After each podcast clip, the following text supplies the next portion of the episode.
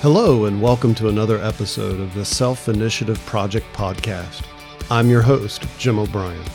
Hello, and welcome to episode 27. Today we have on my good friend Beverly Baker with the Metropolitan Finishing School out in California. How are you, Beverly?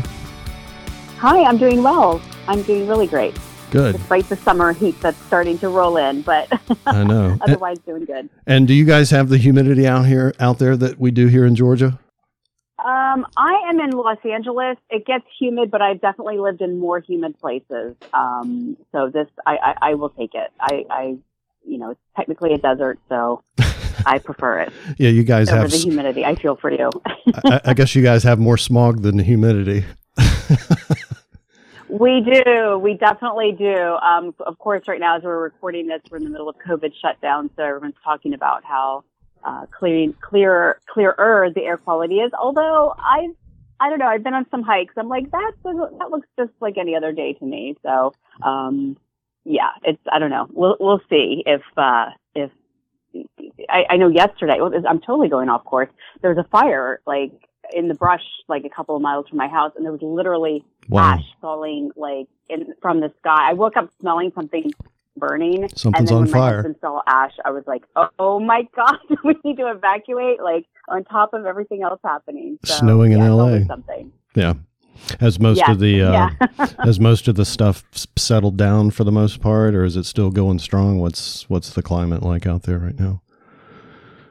Uh, are you talking about like, with the protests Yeah, and such, or Yeah. yeah, yeah? it's it's actually, um, gosh, I I completely have lost track of time. Um, the first week, I think the first couple of days of the first week, things were really dicey, and um, you know, protests were happening that were peaceful, but then there were people taking advantage of the situation. We had a lot of fires, we had looting that was happening, I, as I saw in other parts of the country as well. Yeah. Um, but then from about, you know, the last 10 days or so on, the, the, protests have been peaceful. And I think that people are doing a really good job of policing themselves.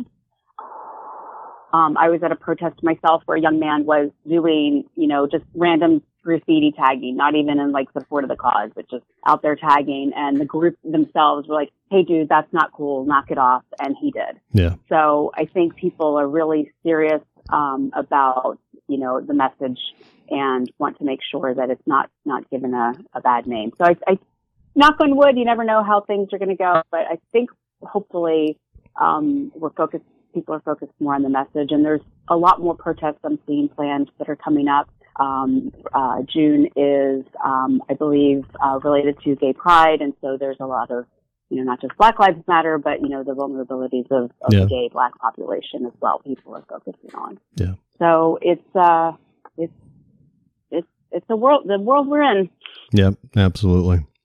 So we're here today to talk about you and your business and what you're doing and um, asphalt anthropology and uh, Metropolitan Finishing School and how that all came about, and then talk about some things as far as you know uh, people, maybe women specifically, um, getting more interested in their personal safety and what what they can do to do that, and what we can do in the self defense community to help them along in that journey.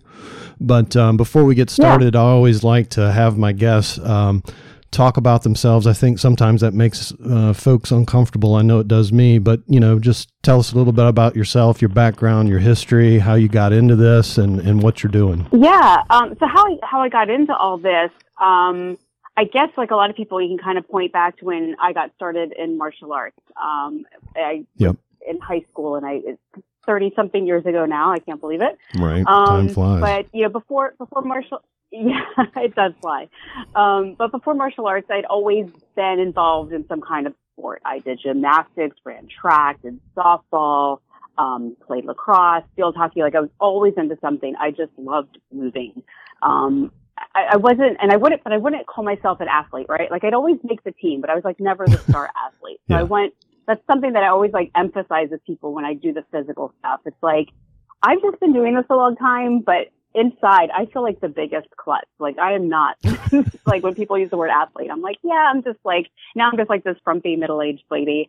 Um, but it's for me, I've always just loved martial arts. I've lo- or just loved sport and moving my body. Um, I I got kind of hooked on martial arts in the most weird way possible, which was I had two older brothers Yeah. who would watch those cheesy kung fu 70s movies where like Yeah. the words wouldn't match up with Love what they're it. saying.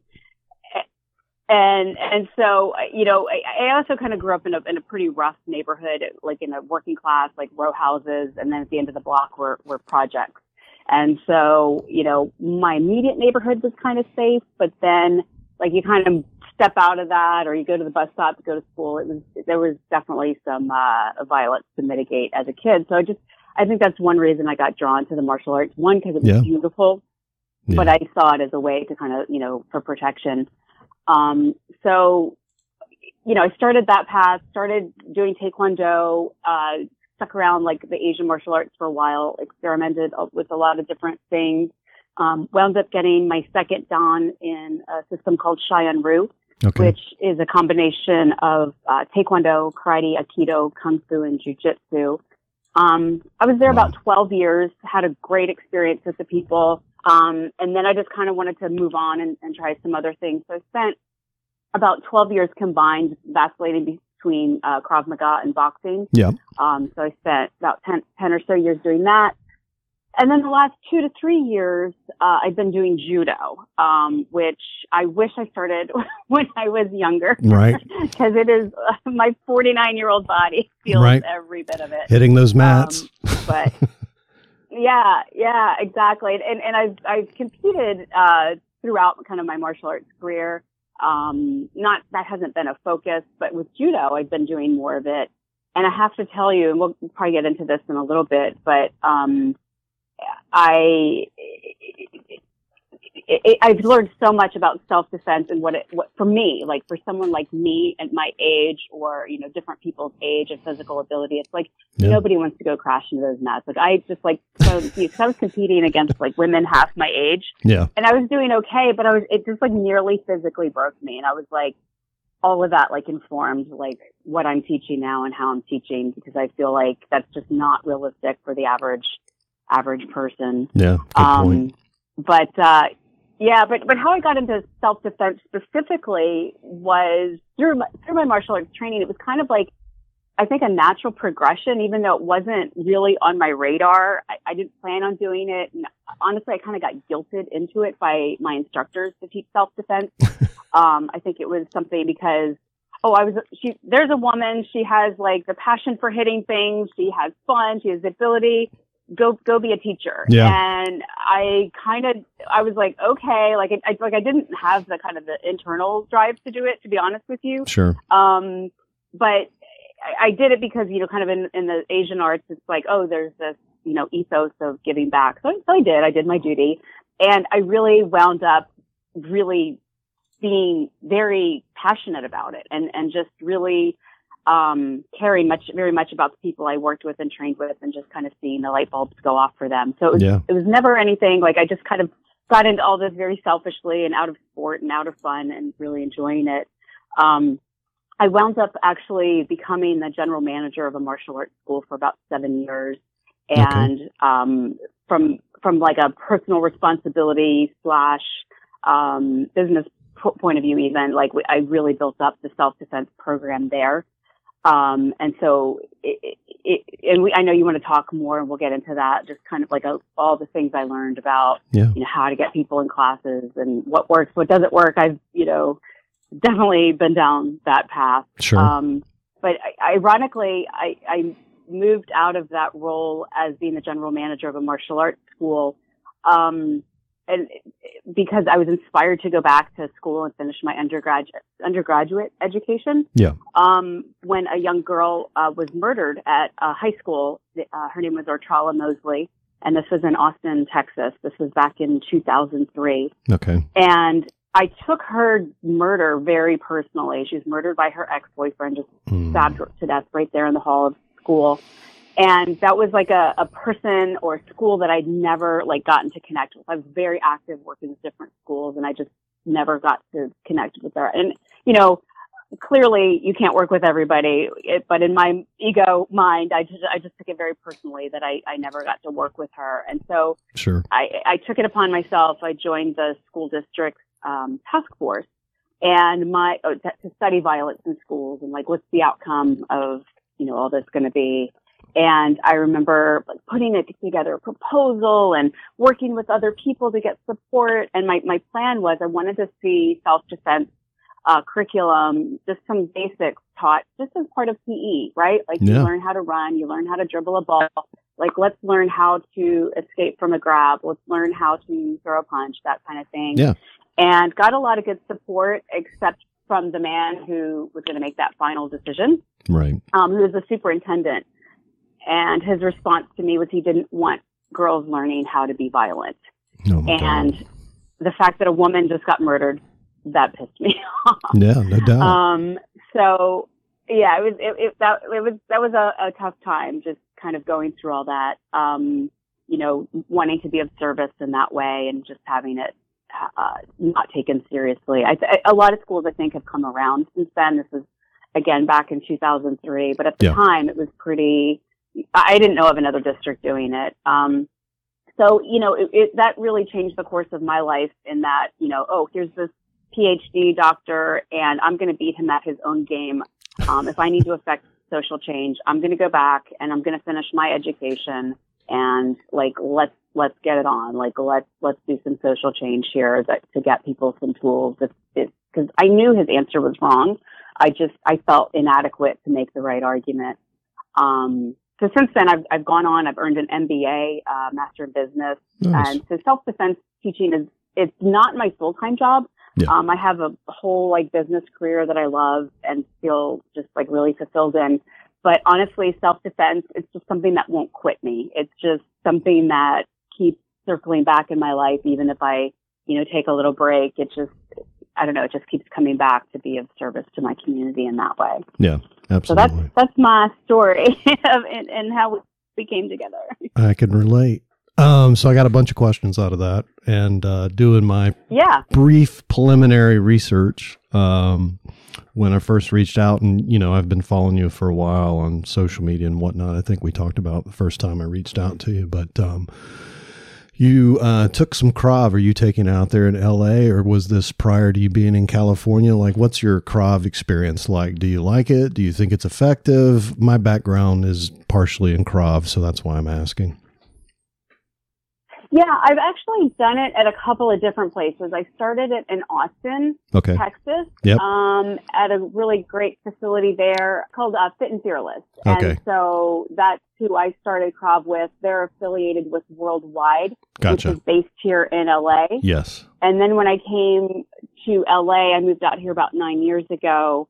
Um, I I trained at Worldwide, uh, the um, the West Side School for a while, and then um, I live more east, so I wound up going to another school, which uh, wasn't as crazy about, so I won't name check them. Yeah. Yeah.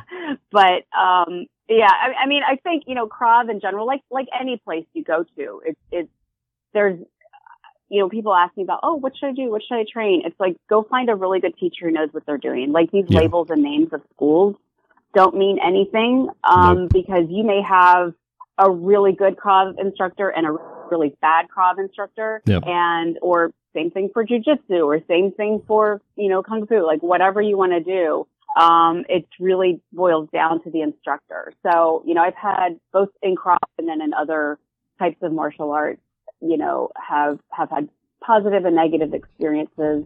Yeah. Um, you know, just kind of based on the attitude, based on their knowledge, based on their goals. And, you know, that's something I think, you know, everybody has to take into consideration, um, when you're, when you're hunting around and, you know, when, when people hunt around for a school, go, go take a trial lesson, go hang out there, Yeah. take, sign up for three months, like go for it. And then like, I think a lot of people think that they go somewhere and then they have to stay. And, you know, I- of course I'm biased because as I've told you, my career is like I've, I've been to a lot of different places and, you know, a lot of that is a function I've just moved. Um, Sure. or I've, it's like, oh, I want to learn a new skill. Like I got into judo because I wanted to get better at kind of the body weight stuff and infighting. I, uh, naturally I'm a striker. I love striking. It makes me happy. Yes. Um, I had a great workout this morning. I got a new new set of mitts, and I'm like glowing. Nice. Um, so you know, judo is not necessarily my my my natural fit, but Yep. you know, personally, it's like I think there's a lot of value in checking out different styles. Yep. But of course, somebody else is going to have different goals. Like if somebody else's goals is just strictly to learn self defense, then probably hanging out in a judo club um, is is not the best bet. But Yep. again, it all comes down to I think you know the instructor Yep. for sure. and what your goals are. Uh, I noticed some of the certifications and things you've gone through. I noticed a couple that struck me. Um, tell me about your cert experience. I did that here in my county where I reside as well, and I, I thought it was great. I got a lot out of it. What was it like for you, and where did you do it? Did you do that in L.A. or was it somewhere else? Yeah, no, it was here. So again, um, so cert, I fell into by accident and by a mistake. Every everything I do, I'm like, oh, I, I just found it here. I had been looking to re-sign up for my Red Cross, get that um, certification all redone. Yeah.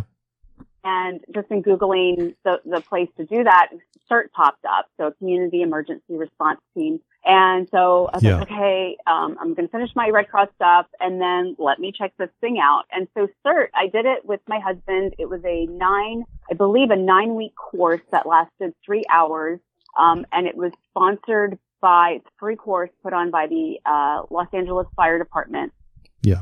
And for nine weeks, we go through different kinds of disasters and like what your response can be. So of course, here in LA, like I said, like I woke up this mor- the other day and there's like ash falling from the sky. Yeah. Um, other days it's earthquakes. Some days it's, you know, uprisings. Like you never know. Um, and so it, it really taught me, um, a lot about like the physical, like what a fire does or how an earthquake operates. Like, So it gives you that knowledge. Yeah. But I think even more importantly, it's like, and, and this is what I teach in Metropolitan Finishing School. You're in a city environment. Like, what are the tools that are around you? What are the risks? What are the liabilities? Yeah. So, for example, when and if an earthquake hits, like I now have the tools and I know where to go in my home and in my neighbor's home to turn off like the gas and the Yeah. water. And I know that why that's important.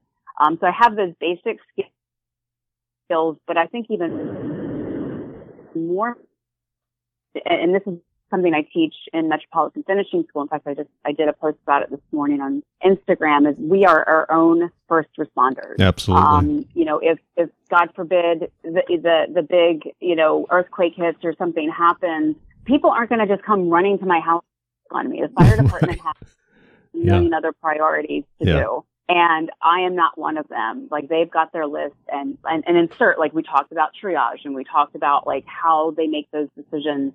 Um, um, and so it was very eye opening. It gave me Yeah. one, an appreciation for what they do. Um, and it also, it's like, okay, as a human being walking around on the face of this earth, like what, what can I do to protect myself and my loved ones? Yeah. And doing CERT was just a natural fit. And, and I think it's interesting because you asked like where I took it. And so like in LA, it's like, you know, of course, basic principles are going to be the same. Like, Yeah. you know, don't, don't, you know, how do you store water, that kind of thing. But, you know, in LA, it's like, you know, we have a lot of these crazy natural disasters that Yeah. can happen. So it, it's really kind of like, you know, I think really important. And I've, I've loved um, encouraging friends and neighbors to go and take it. Um, I do because the too. smarter and stronger they are, yeah. the better than I'm going to make out at the end. So yeah, cert is cert is pretty cool. Yeah, I thought so too. I've I found out about it through uh, one of my firearms um, buddies who had gone through it at the same county uh, that I reside in, and it's done um, at the county level here. And um, my county Okay. has an emergency management something something division. Anyway, they're the ones who are responsible for putting it on here, and I I took away a lot of information. As a matter of fact, it made me do some things that I hadn't been doing. For example, having a couple more fire extinguishers throughout the house, right? Mm-hmm. Just some basic stuff Yep, like that. yep. But I thought the knowledge was invaluable. Um, and I think it's great for anyone. And, you know, it's it's free. There's really not an excuse not to do it. Um, especially if you think Yeah. you should be in charge of your own personal safety, which I happen to.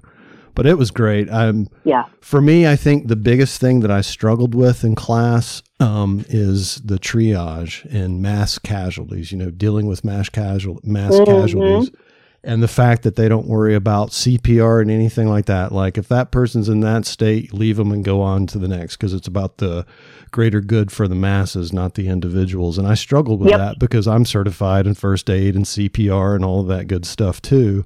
So for me, it was like, wait a minute, I can't. I can't work on this person here that might need it. I have to just move on, and so that was eye opening. So there was a lot of there was a lot of interesting points made in that course, and I think ours was eight or nine weeks as well, every Tuesday night for two or three hours, something like that. So yeah, I think it's great, Yeah. and it's I- if if you have that program in your community, I highly recommend it. I, I hear you on the triage because I, I distinctly remember we watched a video of an event and then it was like interactive where you had to like triage and Yep. say what you were going to do. Yeah. And that was really hard. And there was Yeah. one where it was like a two year old baby Mm. and you had to like be like, nope, the baby's dead. And it was just like, oh, it was just like, like that was such a, I mean, it's a movie for heaven's sake. Like, Yeah. I can't even imagine. So, like, Yeah, but just to kind of like come to that kind of decision tree of like you got to you got to pass over that two year old because they're not yeah, gonna make it.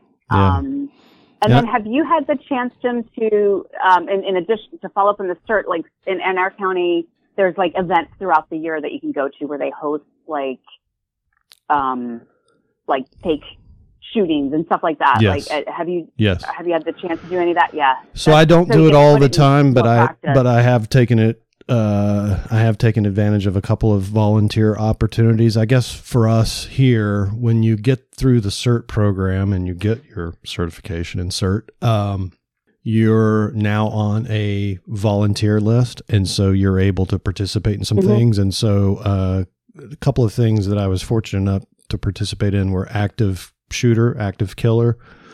And so I've walked, I've had a lot of training around active shooting, killing, whatever, but a couple of the activities that we got to do, which was really cool, was we shut down an entire local mall one early morning on the weekend and had an active shooter scenario there. Mm, I got to play a victim, Yeah. you know, uh, both.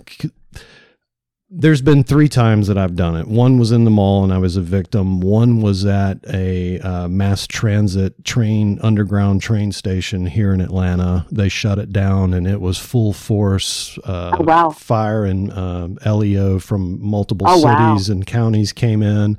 Live, gu- well, not live as in live bullets, but you know, gunfire, explosions going off, triage happening, getting carried out on gurneys.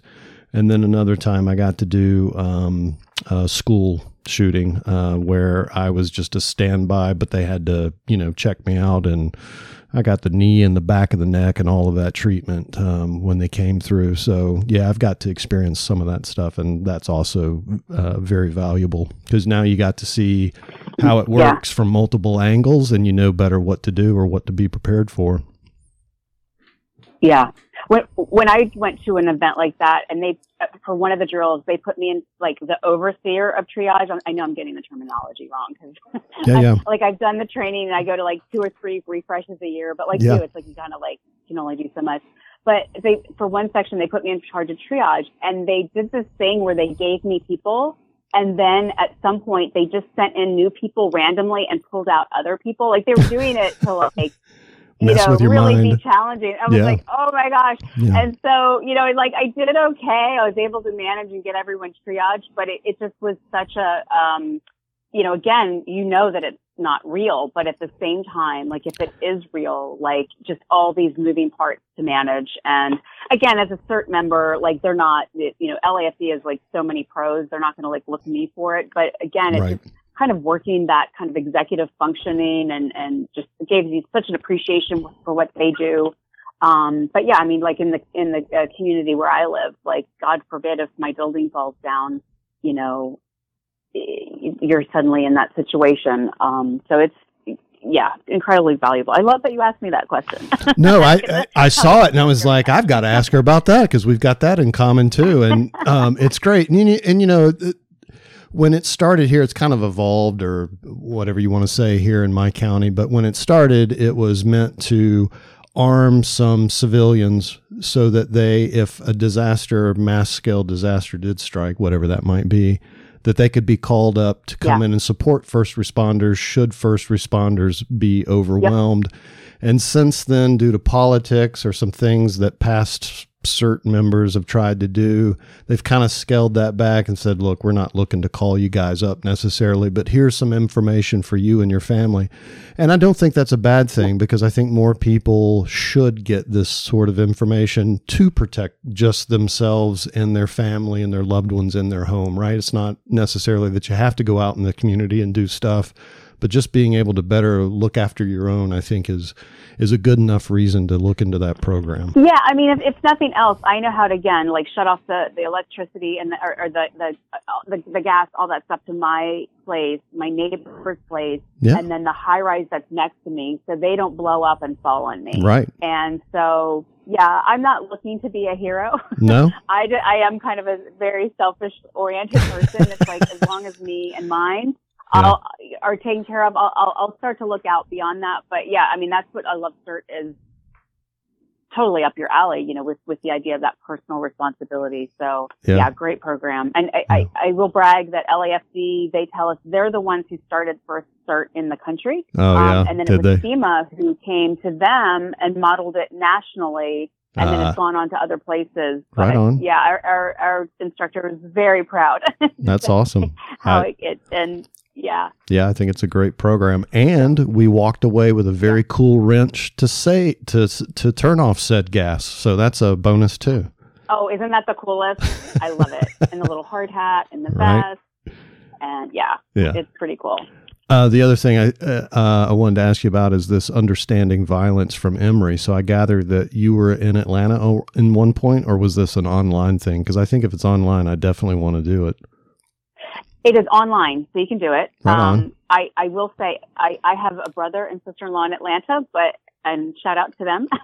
but um, no, it, I did that online. That came to me by way of Randy King, who is just awesome. Yeah. Um, and it, it was a really great course in that it had a very kind of um, scholarly academic approach, and so it was a very kind of rational, cool look at violence. Um, yeah. There was there's some things that kind of like made my skin crawl. I'll be honest with you. Sure. Um, like one instructor said something about, yeah, teaching people women self defense is victim blaming. So like, I didn't, I don't have time for that. But overall, right. it was fantastic, and I really appreciated all the statistics and the data that they went into, and I really appreciated. I learned so much about how drugs and alcohol and the impact that it has on various types of crime and sure. um, various types of crime, both on stranger and then in the home. So it really, that was incredibly valuable, I thought, to, you know, get real about the data. So I think a lot of times in self-defense, we're always like defending against the boogeyman and, um, you know, the guy jumping out from behind the bushes. But when you look at the data, like, it's not, you can like get pretty specific. Like violence has a pattern. Like let's, let's decode it. And yeah. um, I really, really appreciated that about that course. Sold. You've got me on board because I saw that and I was like, hmm, yeah. that's right here. I'm going to have to check that one out. So that's why I wanted to ask. Okay, so now the more obvious yeah. question why Metropolitan Finishing School? How does that equate to self defense and personal safety? What is what is going on there? Yeah, so Metropolitan Finishing School, it's it's meant to be tongue in cheek. I'm I'm kind of a sarcastic person, um, so we are not a finishing school in the sense about you know here's how to sip tea with your pinky up, um, but it's more about the skills of navigating public spaces, particularly urban spaces, but it can be any public space. How to do that with skill. So it's like what are the things that like if you were dropped in a city any city or maybe a specific city that you would need to know, that you would need to know about how to read the environment, how to read the people, how to read the culture. Do you know how to read the graffiti? Do you know, like, if you see graffiti, do you know what that means? And so it, it came about because uh, kind of a couple of things. Um, again, I'd been teaching self-defense for a couple of decades, the kind of traditional, what I call mainstream where it's like you kick, you punch, you yell, you set boundaries, that kind of stuff, which yeah. Incredibly valuable. Yeah. Um, but I had kind of two awakenings here in the last couple of years for myself. Um, one, just being in LA, um, I've been here nine years. And just the very simple example, like mainstream self-defense will tell you that if you cross, if you see someone down the street that looks sketchy, then cross the street and get to, to keep going where you're going. Sure. Um, but the truth, the truth is in, uh, what's happening, uh, in, in the communities here. If you saw somebody sketchy, you would never get to where you're going because you'd be zigzagging across the street all day. Um, and so it's really about being more skilled than just crossing the street. It's things like how to maybe use camouflage. It's things about how to use your environment. So I've had folks who looked like a threat I would either like blend into the crowd that was walking by or just stepping behind a pole while I wait for the light. And as soon as like they don't see me, I'm no longer like a, the target of their attention. Yeah. Um, so that it's, it's taking things to kind of a higher level of skill because frankly, I don't want to go rolling around on the streets with anybody here in LA. No. I don't want to even touch them. Right. Um, so if I can employ some of these other kind of um, preemptive skills, yeah. that's going to be like a much better win for me. Um, some of it also is de-escalation and even de-escalation de-escalating of mentally ill folks. This is something mm. I've not had any formal training in. Sure. Um, but just by the seat of my pants have had to learn how to kind of, someone was coming at me one time and just kind of put my hands up and he was yelling at me and there was really no place for me to go because of traffic. And I just put my hands up and I go, Hey man, we're cool. And just that, like, it's stunned him. Like he didn't know what to say to that, right? right. Kind of talked to him like he was a normal person, but kind of set that boundary. Yeah. And like with that, he kind of just stopped in his tracks, and I just like hustled the heck out of there. Just kept going down the street. And then like I got far enough away, and I I looked over my shoulder. He like bellows at me, like yelled something. But it's yeah, you, you know, it's it's I think like a higher level of skills that I'm wanting to share with people more than just don't look at your phone and, you know, here's how to punch something because, yeah. you know, sometimes you need to look at your phone. So you'll never hear from me like, don't look at your phone, but I'll be like, okay, if you need to look at your phone, what's the best place to do that? Right. Maybe it's going up this super long escalator where nobody's around and you have to text your friend and say, I'm lost can you meet me at the other entrance or something like that? It's like it's, it's it's about just kind of being in public space and using it smartly and wisely. Yeah. Um. So that's to me, it's all about the finishing school um, aspect of it. It's just how do you be in the city um, or just any public space. I don't I don't want to limit this because you may be in another town that's not as dicey. Um, you can still use the principles. You're just not lucky you. You won't have to use them. Yeah, principles so apply everywhere, right? you just may not have to use them all. So, is it safe to yes, say, with exactly. a name like Metropolitan Finishing School, that you intentionally targeted um, helping women more so than general populace, or would you consider yourself like whoever wants to know, I'm I'm there for them, or are you really targeting w- women? So, my goal and intention, I so I created a class called Asphalt Anthropology, yes. which is really what I'm most known for. Yeah. Um, and that my my goal is specifically for women, but okay. I will tell you, I have 50-50 men and women showing up to classes. Sometimes it's a little bit more women, sure. but I have plenty of men coming. Um, I, I'm a very big believer in being specific and knowing your audience and sure. knowing what their needs and their pain points are. Yep. And so uh, that that's how I've kind of gone about my business, but it has also attracted people who live in this environment. They're like, I run into this situation too, and just because I'm a dude, I still don't know how to deal right. with it. Yeah. So you know, I will. You know, I'm not going to exclude anyone, but in in in my conversations, it is about particularly for women, um, but it is classes are absolutely open for anyone. Yeah. Yeah, and it sounds like you've got a good mixed turnout anyway. So I know we wanted to talk yeah. about your asphalt anthropology. You want to get into that now? Yeah, let's do that. Yeah. Um, so yeah, so asphalt anthropology, it's an hour and a half class, and um, depending on certain circumstances, we'll either do a people watching course after it for a small group, um, but it's always kind of the core curriculum where we get into you know kind of the basic skills for navigating the city, and it really starts with myth busting um, busting some myths so that people can kind of change their frame of reference. We talk about, um, you know, goals that people have for committing violence. Um, and, you know, if, if someone is just after your stuff, like you do not want to like necessarily try to de-escalate that, right? Or even someone who completely set a different set of circumstances, is mentally ill. You know, I've been lucky. There's a couple of times I de-escalated it because I was cornered. Like I wouldn't recommend that. Right. um, like my my one of my big sayings is always distance is your best friend. Like Yes. always get distance.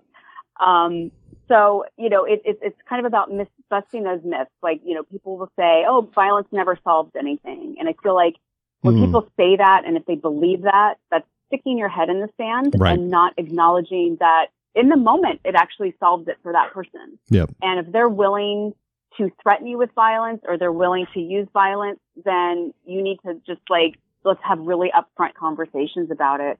Um, and one of the big things, again, and I just kind of uh, coincidentally posted about it today on Instagram, is the myth of the first responder versus an emergency responder.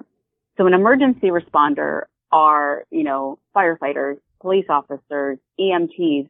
Those are people whose everyday lives, they get a lot of practice in dealing with emergencies. They get training related to that. Um, but for you and me walking down the, or, or me, it sounds like you're, you're in that, one of those fields. Um, but for me, I'm a business person. Yeah. And even though I study these things, it's not my job. But Right. the first responder, I am still the first responder because it's the, those hairs that go up on the back of my neck, or it's that feeling I get in my stomach, or the thing that catches my eye. That's a first responder. Because if you wait for like some Superman to come in and save you while you're getting mugged, you think if you think they're going to punch him in the no- the mugger in the nose and Forget about it. back, Yeah. that's just not reality. Right. It's not reality. And when, you know, if, if, if we hear this all the time, like, oh, I called the cops and they didn't come for an hour. And it's like, yeah, they're, and they're only, get, they're going to get there and they're going to do paperwork, right? Right. Like they Yeah. would like to maybe do more, but like there's only so much they can do. And, um, it's really interesting to kind of have those conversations because I think there is this misconception of, oh, if I'm getting mugged and, and some, if I can call the cops, like I'll be okay. Or if there's more cops around, I'll be okay. And so my Hear kind of the time. approach yeah. Yeah, if, yeah, if, like if those things happen to be around, that's awesome. Um, or even like a security guard or even just like a really kind bystander. Like you can't count on that happening. It, it does happen and it's nice when it does. But you like the first thing you've got to do is like, why does my gut feel that way? Like pay attention to that, honor that. And so we kind of, we, in asphalt, we go through one, breaking that myth down and two, like, okay, what are the cues that you're seeing? Because a lot of times I- also share with people, it's like you don't have to necessarily know exactly what the problem is to just leave and get out. Yep. But if you can articulate it to yourself, it's valuable because then you can kind of see it in other contexts. Yeah. Um, if you have to, you know, articulate it to a police officer, you know, that's helpful too. Yeah. Um, but you know, the idea of being able to trust your gut. I, I, I taught a class one time where we were talking about red flags and being targeted by someone. Yeah. And the student said, well, I was out for a run and this car started following me slow. And so I went down a cul-de-sac and they turned down the cul-de-sac and then I came out of the cul-de-sac. They came out of the cul-de-sac and I went down another cul-de-sac and they followed me. And then finally I outran them and got away. And the question to me was, were there any red flags there? And I was like, What took you so long? Yeah. Every red flag. yeah. yeah, Right. it's like you just did. And I, and I feel like, you know, she's a very bright woman. She, you know, Sure. and, and a smart woman. It's not that she didn't know, but it's just that, you know, we're not used to seeing the world, um, in that way. And so that's why we kind of get into the psychology a bit of like what a bad guy, you know, looks for, how they operate. And, and so like if you see that thing and a cluster of things, like you need to make a plan. Yeah. Um, and it's all based on behavior. I'm very big on this is not that, you know, based on how someone's dressed. This is not based on the color of their skin or the baseball cap they're wearing. Sure. You need to be able to articulate what that behavior is. They're, you know, they're looking at you and inching forward and trying to be sneaky about it. Um, or they're kind of like no one else on the train and they come and sit next to you. Like those are specific behaviors. So I'm really trying to combat the whole Karen, Karen freaking out and calling the cops and everybody. I feel like this hopefully can be, you know, a skill that people can, you know, look at specific behaviors and be like, okay, this is, I need to take action and what's that action going to be?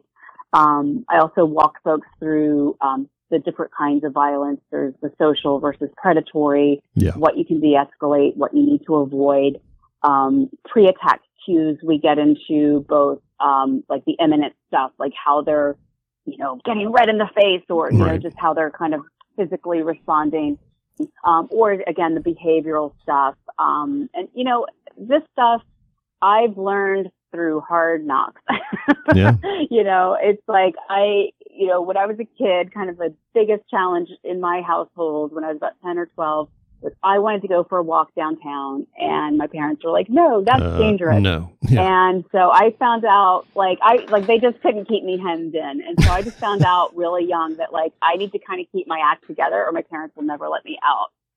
And so, um, you know, a lot of the wisdom, you know, for all my martial arts training, a lot of the wisdom, I really feel it comes from the 10 year old girl that I once was that knew how to dodge trouble. yeah. And Yeah. that's not unique to me. I'm not tr- saying that to build myself up. I'm saying as No. as human beings, we're wired for survival. And even at 10, I knew that guy looking at me funny or that car slowing down is trouble. Yeah. So listen to that. Don't like hang out in, the, in, in asphalt. We also talk about, you know, the mindset of like rudeness. Like it's okay to be rude. I'm from the East Coast, right outside Philly. So I, I'm like okay with that. And Built in. like, yeah, some of my classes, I literally have to t- teach, coach uh, the women, like, it's okay. And, like, you know, they may not get to 10 on a scale of 1 to 10. If they get to a 5 in that class, that's okay.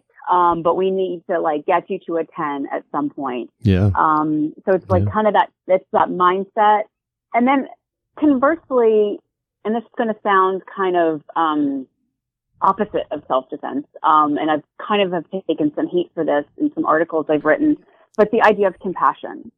And again, living where I live in Los Angeles, um, there's a lot of homelessness. There's a lot of people really suffering. And I am pretty good at just kind of like keeping going, keeping my head down and just like just going to where I'm going. Um, Um, but there have also been times where there was something inside of me that said, I need to reach out to that person and do something. And, you know, I wrote an article about that a couple of months ago where this young woman had walked into a, a restaurant where I was sitting and it was like me and like two other people sitting in the restaurant and she just smelled of the street. She looked shoveled and she just came in like this broken animal, just like this scared deer or whatever you want to say. Yeah. And she skirted around the sides of the restaurant and then she just made a beeline to a table that had not been bussed and just starts eating the food there. And, you know, there's all that calculation that we have to do in that, you know, do I want to help this person? You know, what's the risk to myself? And I made the calculation um, to give her some cash, which is like super, super rare for me. Yeah. Um, so I gave her Yeah. some cash and I had to hand it to her because I thought, well, if I put it on the table, they'll think she's stealing it. So let me just give her cash.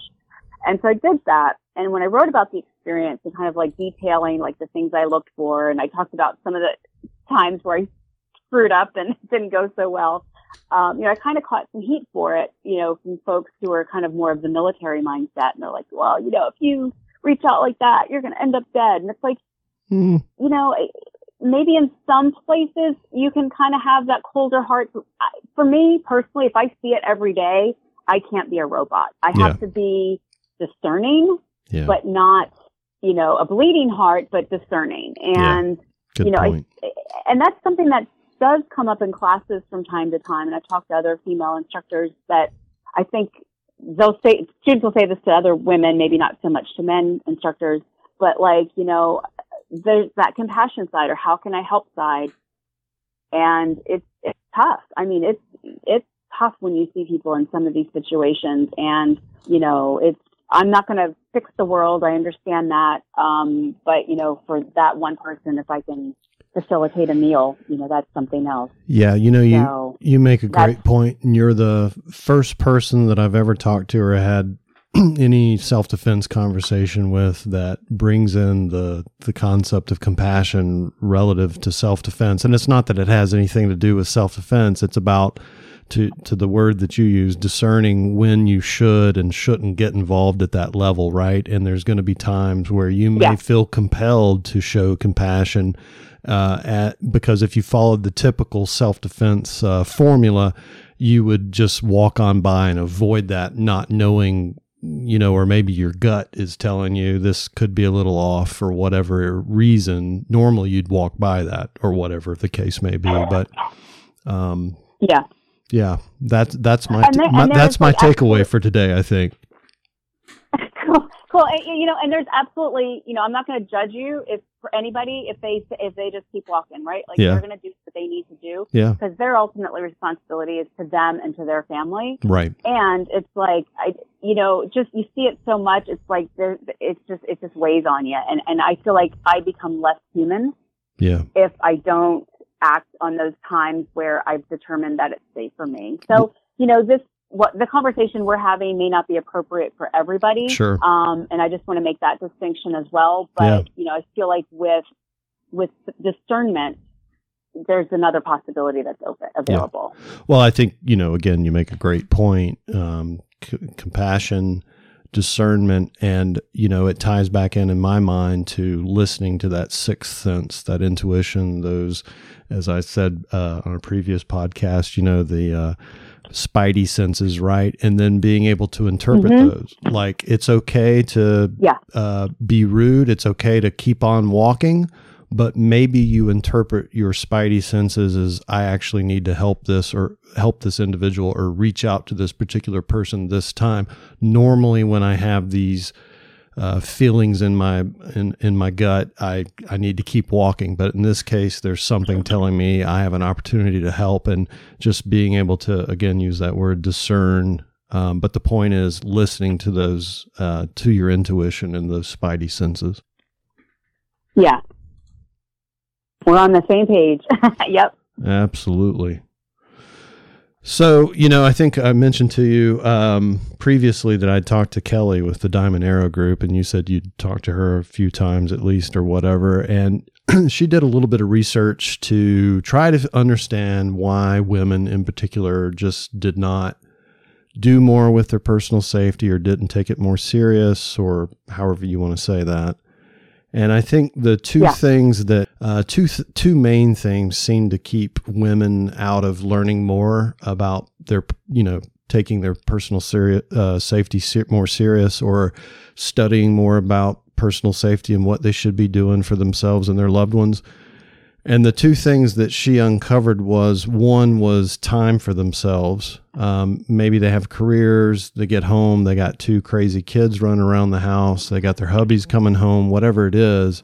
So having time or being able to make the time uh, to be able to look further into that. And then the other reason was is just intimidation. You know, intimidation of going to classes, intimidation about getting beat up by other women or bigger men, whatever the case may be. Um, what do- what do you see as being the challenges, and then you know what can we do about some of this? Right, that's like an ongoing question I'm trying to figure out. Oh heck yeah! I, I've been grappling with that sh- that question for decades, Yeah. and um, that's you know, and those answers are um, a, a good start. Um, I think that those kind of get at the surface of why people don't take it. I, Yeah. But I think, in, in, and I'm totally guilty of this. I'm like, how I did all this work. Why is no one coming to my class?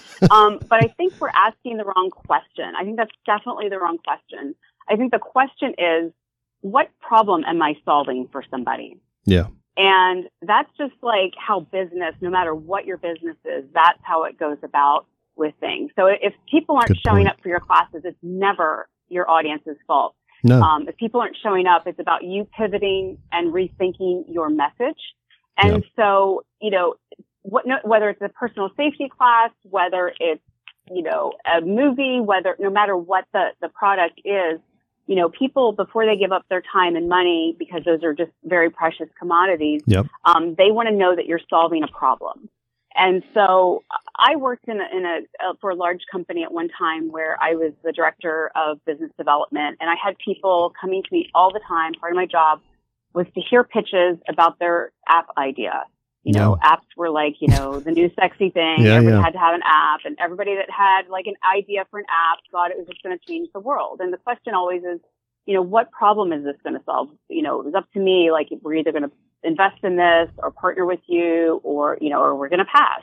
And, you know, the question always starts with what problem are you solving? Yeah. And, you know, I think this is really profound in the self-defense space is that we have a lot of folks who maybe have huge experience with, you know, a, a history of, you know, working in security or being in law enforcement, Sure. or maybe they've meddled in some kind of combat art.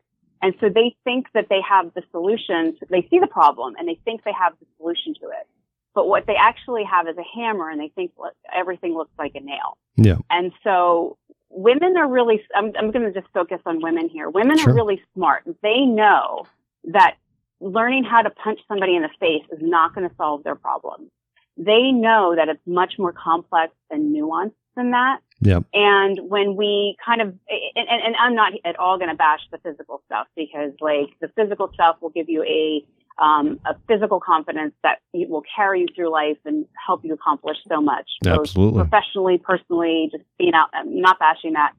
But, you know, it's, we need to get really real about just because it, a lot of times I feel like, oh, I can teach you how to punch. Well, that's a, that's a solution looking for a problem. Yep. And if I'm teaching you how to punch, but I'm not teaching you how to mitigate some of the other situations that may come up for, particularly, again, we're talking about women, then I'm really falling short.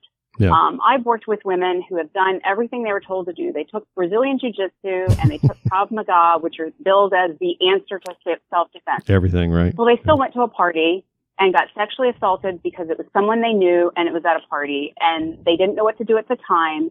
And then there was the aftermath of like, well, do I tell my friends? I don't want to be with this person again. So like, until you're like actually solving a problem, Yep. Physical self defense or any kind of self defense class is only going to attract the people that say, "Oh, that's the problem that I have." Yep. And you know, with the physical self defense, you know, you're going to get people like me who, first of all, just love punching things and hitting, and it's just it feels good and it's a relief. Yep. Um, you're also going to get folks who maybe have been through an experience. Um, and that, and they know that that's a problem that they need, like they don't want that to happen again. Yep. And so if you are teaching physical self-defense and you've got a, you're going to have a good chunk of people who have had an experience. So you darn better be sure that you know how to deal with folks who are, have been through trauma. Yep. And I've, I've had that experience and, Sure. and just kind of, um, to tell, go back to like why Metropolitan Finishing School. It's like I am an expert. I'm really good at walking down the street and like dodging trouble. Like I Yeah. can see it a mile away and I can manage it. I'm really good at that. The only person who's ever put his hands on me were, was my ex-boyfriend who was like lost his shit and just like I was able to protect myself, but it was um it was a very bad scene. Yeah. And so for me, you know, doing getting back into the into the swing of things was was so incredibly like helpful and valuable. But I I feel like, you know, because the dominant voices in self defense tend to be like coming from law enforcement or military, Yep. those are people who deal with dark things all the time. Every day. So they know what can happen, right? They absolutely know it. And, and I know that without a doubt, they come from a great place. Like they don't want that to ever happen to anyone else ever again. Yeah. But the truth of the matter is most people walking around who don't have to deal with that every day, that's just not a problem to them. Yeah. They feel fine. They feel confident. And, you know, I think one thing that's really missing is it's not so much I'm going to teach you how to, you know, punch somebody in the face, but it's about embodying no one's going to fuck with me. Yeah. And, pardon my language. No, no, it's perfectly fine. good. So that No, no, you, you can Okay, drop f bombs ad nauseum if you like. It's my favorite word. I just, uh, yeah, absolutely. Oh, good. Okay. Yeah. I, I, I'm, I am a big time cursor and I, I'm pretty good today, but that was, that was just like the best place to do it, right? Like no one's going to fuck with me. It's all and, good. you know, and, you and that's the right attitude to have. ang- right. And, and it doesn't have to be you're an angry person either. Like there's like that distinction. Mm-mm. So, you know, I, I, so in terms of, and Kelly's story is really interesting because I, I talked to her kind of not so long ago Yeah. and she's had one, like one single self-defense class in her entire life and it sounded like it was a terrible experience. yeah. And so for her, like she was like, oh, I, I still want to learn stuff, but like this is a terrible experience. So she hasn't gone Hmm. back and done any other self-defense classes that I know of. And then, um, but she's, you know, took it on to educate herself. So she Yeah. reads a lot of books and I know she talks to her husband who's a police officer. Yep. So that's like she's, you know, she's still new in this industry and, you know, kind of learning all this stuff. And, you know, it's, I, I think she's like a great case study of someone who, you know, doesn't have the answers, but is grappling for them. And so it's really interesting to watch her grow and Yeah. learn through this. Um, because, you know, again, that question, why people aren't coming. Oh, heck, you know, I've been grappling with that for decades. My teacher before me has been grappling with that. So it's nothing new, but I think, you know, again, you know, Miss Business nerd over here, I look at it from a business perspective, which is Absolutely. are you solving someone's problem? Yeah. And I, picking assert that up. most classes are not. Yeah. So let me and, ask you. And, and Yeah, go only ahead. yeah. Well, I was gonna say one more thing. It's like not only are you not solving a problem that they have, but then we resort to fear and tell people, God. well, you you better come to my class right. because you should be afraid. And Yeah. you know, one thing that kind of I try to focus on, it's like instead of being afraid of your environment, let's be curious about your environment. Instead of Good point. looking paranoid over your shoulder for the boogeyman, let's like what's inter- like what changed in your environment today? It might be that your neighbor just painted their shutters a different color. And if you're engaged with your environment, uh, that's that's I think of myself as an urban explorer first and a self-defense instructor second. Yeah. Now, that approach may be useless for some people, but that's that's an expression of who I am and the people that I want to reach. No. Um, yeah, and that comes through. again, when we were No, I was just going to say that Go comes ahead. through on your Instagram posts. Very much so. Like I think that's fascinating about your post is that you're never really directly talking about the subject matter. You're going about it a Yeah. very indirect way by showing the neighborhood, so to speak. And I think that's a great Yeah. way to get people stimulated to start thinking in similar ways in similar fashions. So yeah, I, I think at least for me, and maybe I'm one of the few that pick up on it. I I hope not, but it's very obvious that you're the explorer and show it that way. Show your world that way. Yeah, I, you know, one of the best books I've read um, about situational awareness is not directly about situational awareness, but it's about um, it's called Visual Intelligence Yeah, by Amy Herman. Are you, are you do you know that book? I I have not heard of it, but the the the title She immediately resonated with me. So yeah, it's it's so she's a lawyer and she's also an art historian. okay, And she teaches looking at art to law enforcement, to CEOs, to medical professionals. And the reason she teaches looking at art because she it's like a still photograph. One because when you go out in in the public, like it always changes and you never know if you're right about things. But with with in looking at art, she has you like really look and she teaches you how to really look at things and how to deduce things. And then because it's a, a an art with history, we know, oh yeah, that is taken at this time and this person, that kind of thing.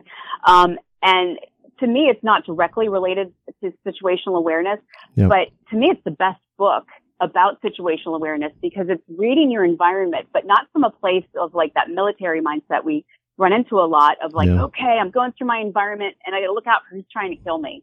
and like, I, I inhabit some pretty sketchy neighborhoods sure, and I am like not like no one's trying to kill me. You know what I mean? Yeah. It's like I when I teach classes on Skid Row, I have a goal like I walk to class because I shouldn't drive. Like that's just a personal value. I shouldn't drive. Like I need to know what these people are dealing with, and I like walk. And it's like I've I've been in some of the sketchiest parts of of this country and and others.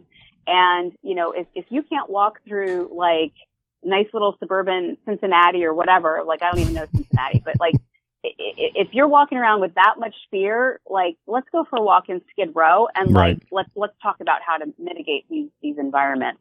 Yeah. Um. Anyway, I, I just kind of went off on a tangent because my goal no, is like not fear but curiosity. Yeah. Like let's get curious, and that way, not only are we like sparking joy in ourselves, but we're also doing that for you know kids we may be teaching. Like who wants to tell your child that the world's a scary place? Yeah. um, but get them to ask questions and be curious. Yeah. So, um, this isn't about me, it's about you, but you know, you do make me think like I've got all this knowledge, or at least I think I have all this knowledge, right? It's one of the reasons why I wanted to get started doing what I'm trying to do now. And, you know, I want to give back because I think it's important. I think it's good information. I think it's a lot of information that people don't know or don't have, and or a lot of information, dare I say, people don't care about But the one thing that I haven't done, to your point, is look at it from the business perspective of saying, hey, is there really a problem I'm trying to solve with all this great information that I want to give back with, right? That I want to give back. Yeah. Um, so what, what, you know, knowing that people do need to take their personal safety more seriously or get involved with it at all, what is the answer? What is the problem we're trying to solve as a self defense personal safety community? Wow, you asked me that like I know. that wow. what is the problem? You know, I, I've met I've met people from all walks of life that you know they think because they moved into their gated community or moved into whatever town, that's why they moved there, so it's safe, and they don't even give it a second thought. I've met people that leave their doors unlocked because they're like, eh, they even sleep with their doors unlocked to their house, and they're like, eh, what's going to happen to me here? Um, yeah. Uh, most every case of car break ins, at least that I've known about here around me, are directly due to people leaving their car doors unlocked. Like, to me, oh, it's yeah. a no brainer, right? Oh, yeah. Or, or, those even better, yeah. leaving their keys in their car and their car running and then wonder why somebody drives off in it. But you know, so for me, the need uh, is apparent and it's glaringly obvious. But to your point, is it really solving anybody's problem? And if someone's not interested in it in the first place, is there a problem to be solved? You and I know that there is, right? I mean, I think we both agree that personal safety is important and you should at least have the so called soft skills versus the physical, if nothing else. But what is the problem we're trying to solve if that's the angle to take? So I, I do have an answer for you, but before I go there, I want to I want to address something else you said, which yeah. was about, and, and I see this all the time from my local PD. It's like, yeah, car break-ins are up, and ninety percent of them are car doors were left unlocked and or stuff open on the seat. Yes, and so every time. So so there's that aspect. And then there's also the aspect of when I when I teach asphalt anthropology, we break down social versus um, predatory violence. Yeah. And I there's a there's an officer I follow here. He's uh, Deon Joseph uh, with LAPD. He's been on Skid Row for about 20 years. Amazing human being. If you haven't read his book, um, I can't think of the name of it, but if you just Google him, he is unbelievable. Um, but he you know, frequently puts out, you know, most of the assaults that I see start as an argument, start out as people, you know, getting into some kind of altercation and then the violence or the robbery escalates. Yeah. Now, sometimes that could be because I get mad at you because you did this thing and so we argue, or it could be I'm, I throw out a hook and I call you maybe a slur just to get your goat going yeah. and then we argue and to then I fire you up to rob you. So, yeah. Exactly. So, yeah. so he constantly puts out this message that, you know, and what he sees is, you know, that's how so many robberies, that's how so many assaults start. So I was teaching, um, when I was teaching asphalt anthropology at, um, LAPD Community Police Academy, I was talking about that and I, I just made mention of what Officer Joseph said about, oh yeah, he says the majority and there was an officer in the back and he's nodding and, and I said, well, what is the majority? Is that like 51%? Is that 60%? like, could I, could I twist your arm and kind of get a number? Yeah. And he's like, oh, 90%. And, yeah. I, and my jaw just dropped. Yeah. And so I feel like a lot of times that if we realize just how simple it is to like just to not get into that argument or just to lock your doors, like, yeah, boom, like so much crime is just crime of opportunity and yeah. just don't open it up. Yeah. Um, that said, I think that, and I, would like to drill down on those stats more. Um, and I, I, I, I will. Just like now's not a time to be like getting stats from LAPD. They're a little busy. Um, a little tied but, up at the moment. You know, I'm curious. And so, yeah, so I'm kind of curious. You know, like I, I want to lean towards like that might be different for different, you know, genders. That might be different for different demographics. Um, you know, there's this myth that women don't get into social arguments and, and fight. That's, that's not true, but it's definitely less. Um, so it's, I just wanted to point that out that, you know, from the sets that I'm seeing from law enforcement is that you can do like the most simple thing and save yourself 90% of the grief. Yeah. Um, but to come back to your original question, Jim, which was about the problem we're trying to solve, I think an issue with self-defense in general is that it's that it's general. Like I want to put on a self-defense class and I want the whole community to come, or maybe I just want women to come, but it's just, it's not specific enough. And personally, it's like, what problem? And again, it's coming back to what problem am I solving? Yep. Like, what problem am I solving? So if I look at data, we talked about data before. Yeah, yeah. If I want to serve women, what what can I do to serve women? If I look at the data, they're usually assaulted by someone they know. Yep. Um, a lot of times it's a domestic violence situation. Yep. So maybe teaching them to beat up the, the, the boogeyman stranger on the street isn't the answer. Maybe the answer, if I want to give back, maybe I go and start a scholarship at the local community college so a woman can complete her education and like be financially independent and get out on her own. Like maybe that's self-defense. Mm. Um, maybe self-defense, you know, we, we want to measure Mhm. self-defense by how many people we have in our class, but I don't know that that's the right measure.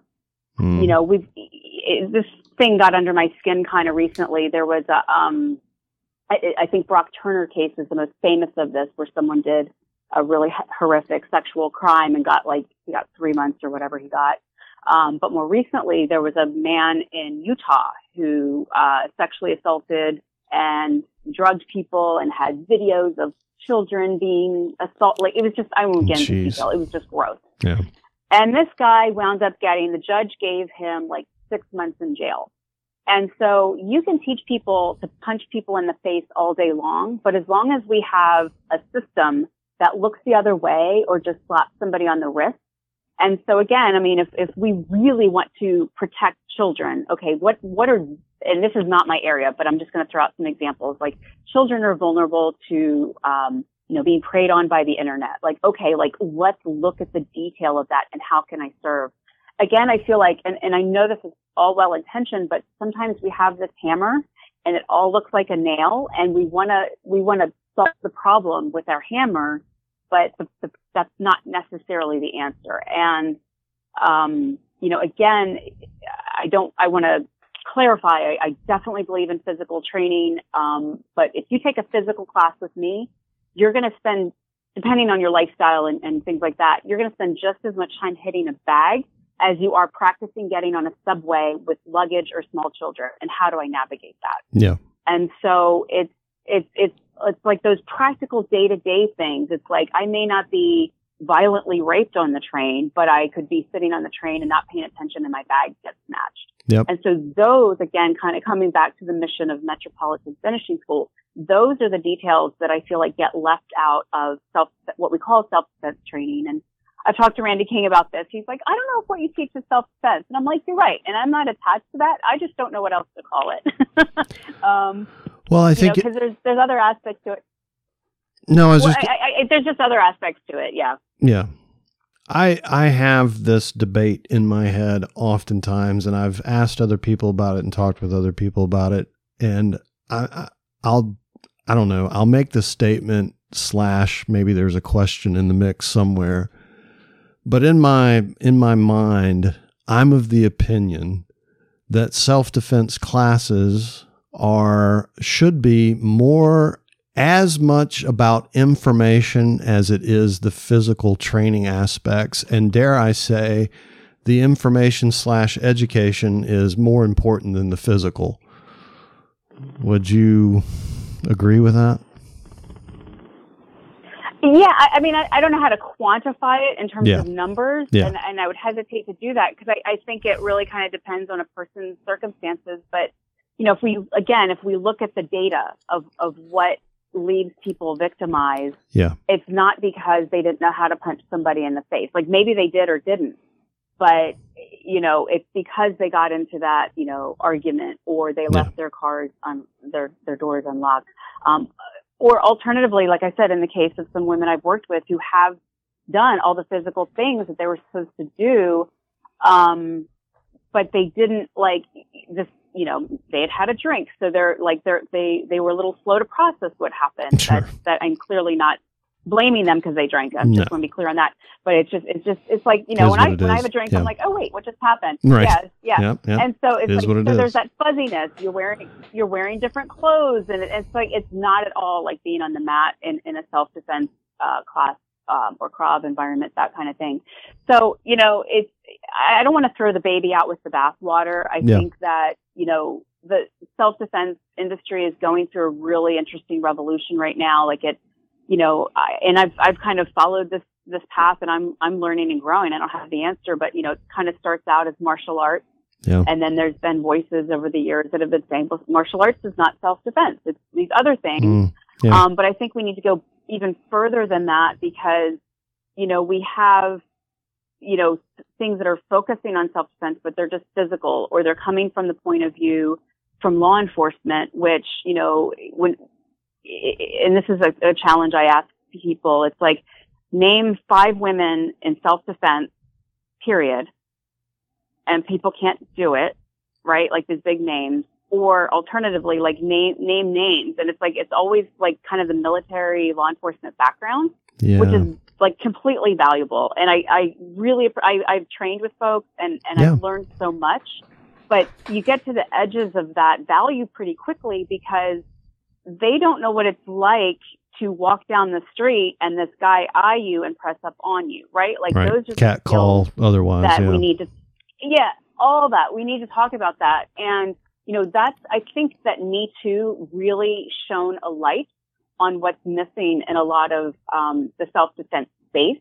And i don't and i say shone a light because I, don't mean made wrong or negate not at all because i also know how the physical stuff has saved people from you know assaults and and and and, and harm. So you know but it's it's it's not about um throwing out the baby with the bathwater, but it's like taking it to the next when, you listen to people in, you know, who spoke up during Me Too and, and things that happened, um, we get to see like these, these awful dynamics. You know, it's this, this person that's a relative or this person, you know, the older brother's, uh, friend or, Yeah. or the, or the boss at work as we get, get older. And so, you know, there's a lot of people out in the space, like really working now to address that. And, you know, I, I don't know if you're familiar with Mary Anne Franks. She's a really brilliant lawyer who's talking about, um, some of that stuff. And, you know, there's, there's people doing great work. And I, I just feel like I'm over in my little corner of the world doing my aspects of it. Yep. Um, and, you know, and that's the thing. Like, I think as self-defense instructors, we care about people, right? That's Yeah. why we put Yeah. time and energy and train and like and of course it's disappointing. You you you, create a class and no one comes. That's Yeah. that sucks. I've I've been there. Yeah. And at the same time, so there's this deep passion, but we really need to like listen. It's about listening to what people's needs are and not being like, I know what's best for you. You need to learn how to do this. Um, cause that's just not, it, it, you know, it only gets us so far. And, and one of my goals with asphalt is I want to get this information in front of people who would never walk into a physical self-defense class. Yeah. And Yeah. I am really excited when those are the people that show up, you know, people maybe with disabilities or older people. Um, I, that just makes my day. Yeah, and and you know that goes back to the p- point that I was attempting to make is that for me it seems at least again with all this stuff I have floating in my head, uh, it seems the information and the education pieces are just as if not more important than the physical. But from my limited Yeah. experience in teaching uh, and training in and teaching krav and whatever else, um, the problem is is that the information doesn't sell. Like you can't get students in to take a two hour seminar and learn about stuff but you can sell a seminar for two hours of physical beating up training and whatever else because the physical training part is the sexy part and just in general terms Right. the sexy is what sells. Like if I told you I was going to give you an informational self defense seminar for two hours, you'd be like, eh. But if I was going to tell you how to do a knife disarm and a gun, you know, whatever, and how to get out of a choke, you'd be like, hey, I might check that out. That's cool. The reality of it is, a lot of things have gone wrong, and likely, I dare say, you've done a lot of things wrong to get to the point where you're needing those skills in the first place. Let's back up and talk about situational awareness or de escalation, or, you know, dare I even say compassion, right? Yeah. And so I'm going to pick on you for a second Yeah. because when you describe the two scenarios, you talked about the soft skills and then the, then the physical. Even in your voice, Yeah. I could feel excitement about one and mm, about the other. I'm And, excited about the Like, information. I think. Okay, well, I, I Yeah. kind of picked it up for the other, so I, I, I apologize for over analyzing. No, no, it's fine. Reading, but this I, is fun. but I, I do I do feel like it, it is how we talk about it and how we present it. So like Yeah. maybe what we don't call it is, you know, a two hour informational, but you know, I mean that's pretty much what asphalt anthropology is. Yeah. And it's it's it's you know, again I, I'm trying to fill a particular need of, you know, the community I live in.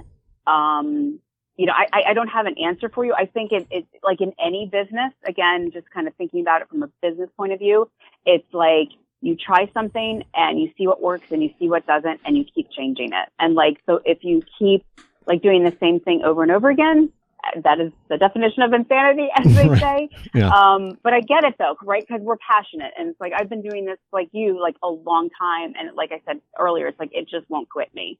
Yeah. And you know, but as, as- and, and but I also have different goals, right? Like I don't have aspirations to make this my um my full time career. I Sure. love doing it, and I love having the conversations. Yeah. I love being on Instagram and having those those conversations.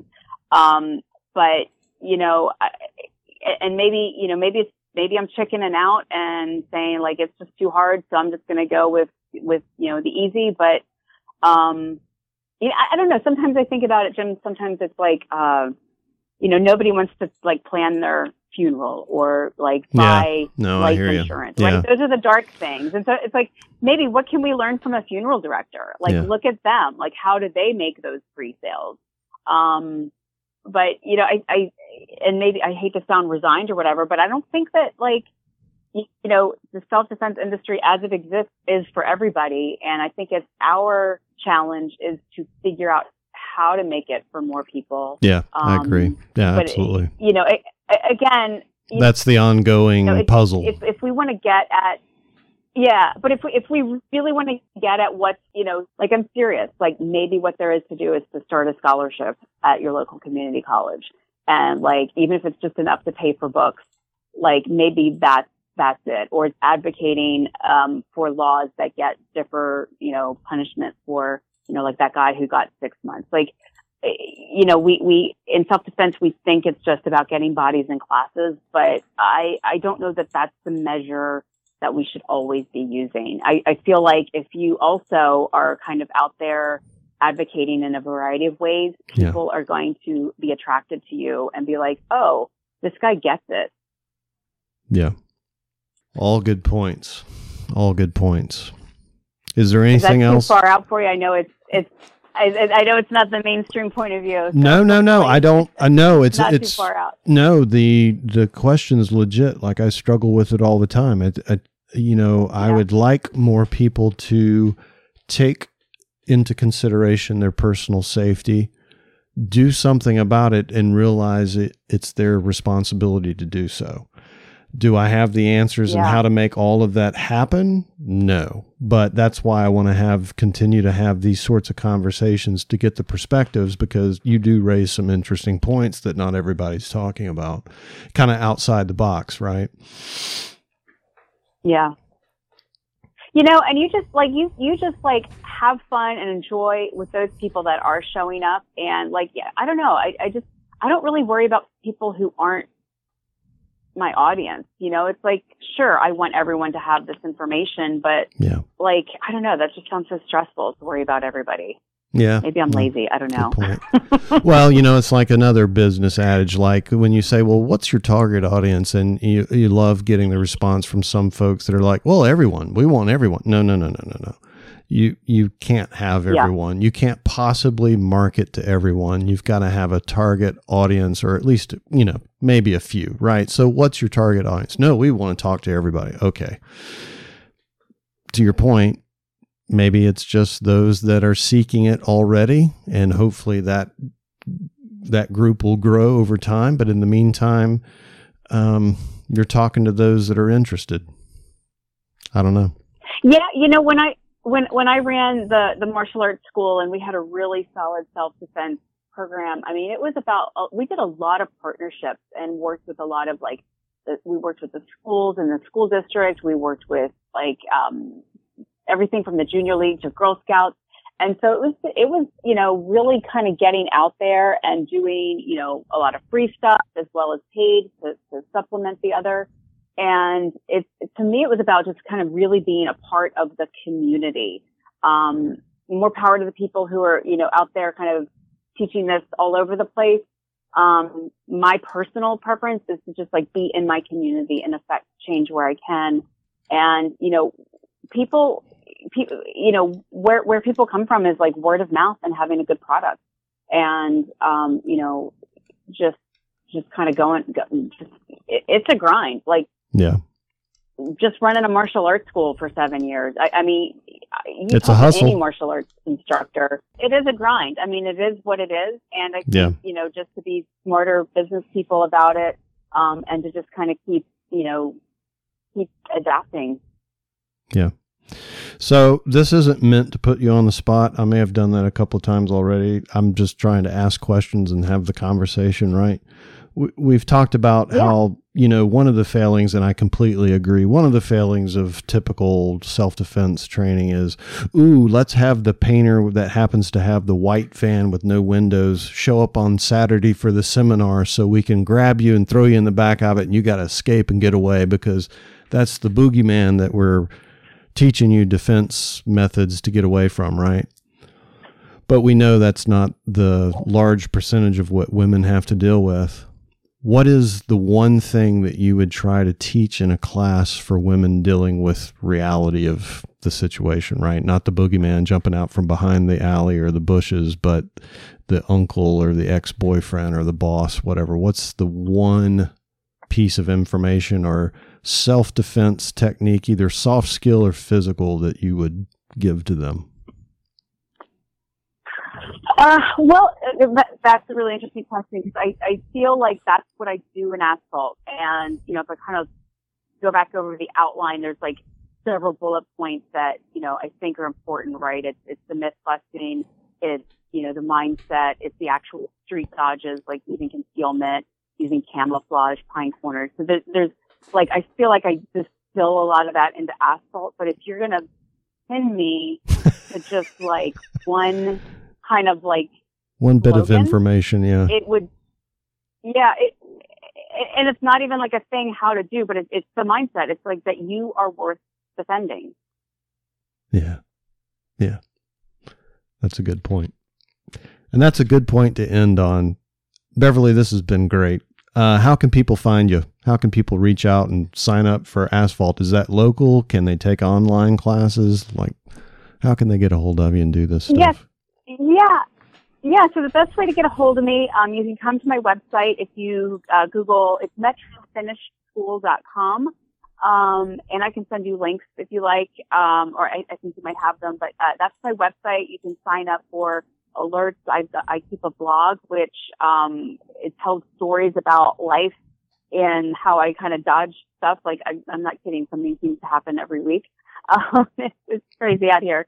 um, but I'm most I'm most active on Instagram where I post every day and it's either something about street dodges, how to avoid trouble, something I saw. And sometimes it's just like really cool street art because as we talked about, it's about, um, really, you know, appreciating the world you're in, not moving through it fearfully. So, you know, if you're looking for something, you know, that's, that's about moving through public spaces that's not fear based, I'm your girl. Um, I, and also, if you're interested in what I'm talking about, I am in the middle of a manuscript working on a book that talks about particularly the target audience is women taking back public spaces. Nice. Um, not necessarily through a punch in the nose, but we're not, you know, we're not leaving that off the table either. Yeah. Um, so, you know, hop on over to my website, sign up. You'll get alerts on that um, and my newsletter. Um, I just sent it out today, so the, the July will be the next one. Um, but yeah, I love, would love to hear from folks and um, keep this conversation going. Absolutely. Well, we appreciate it. This has been great. And thanks so much for taking time out and joining us. Absolutely. Thanks for having me.